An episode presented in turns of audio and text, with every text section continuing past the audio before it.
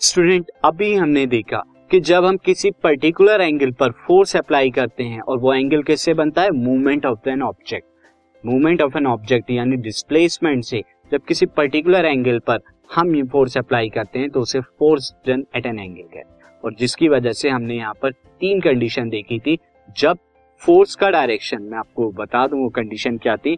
जब फोर्स का direction and displacement का डायरेक्शन क्या हो? सेम हो। तो इस केस में क्या होता है? इस केस में student angle between the force and displacement क्या होता है? ज़ीरो हो जाता है। ज़ीरो डिग्री दिस और इस केस में कॉस ज़ीरो डिग्री कितना होता है? वन होता है तो इसे हम पॉजिटिव वर्क कहते हैं।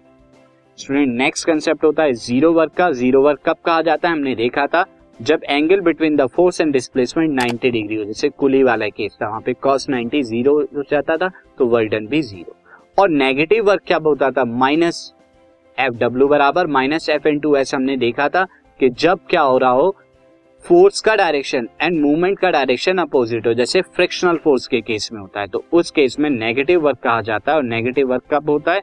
जब angle between the force and displacement 180 degree हो। तो आप ध्यान रखेंगे स्टूडेंट पॉजिटिव वर्क कब कहा जाता है? जब फोर्स का डायरेक्शन एंड डिस्प्लेसमेंट का डायरेक्शन सेम हो। लेकिन डिस्प्लेसमेंट का डायरेक्शन और फोर्स का डायरेक्शन परपेंडिकुलर हो 90 डिग्री तो इस केस में ज़ीरो वर्क होगा।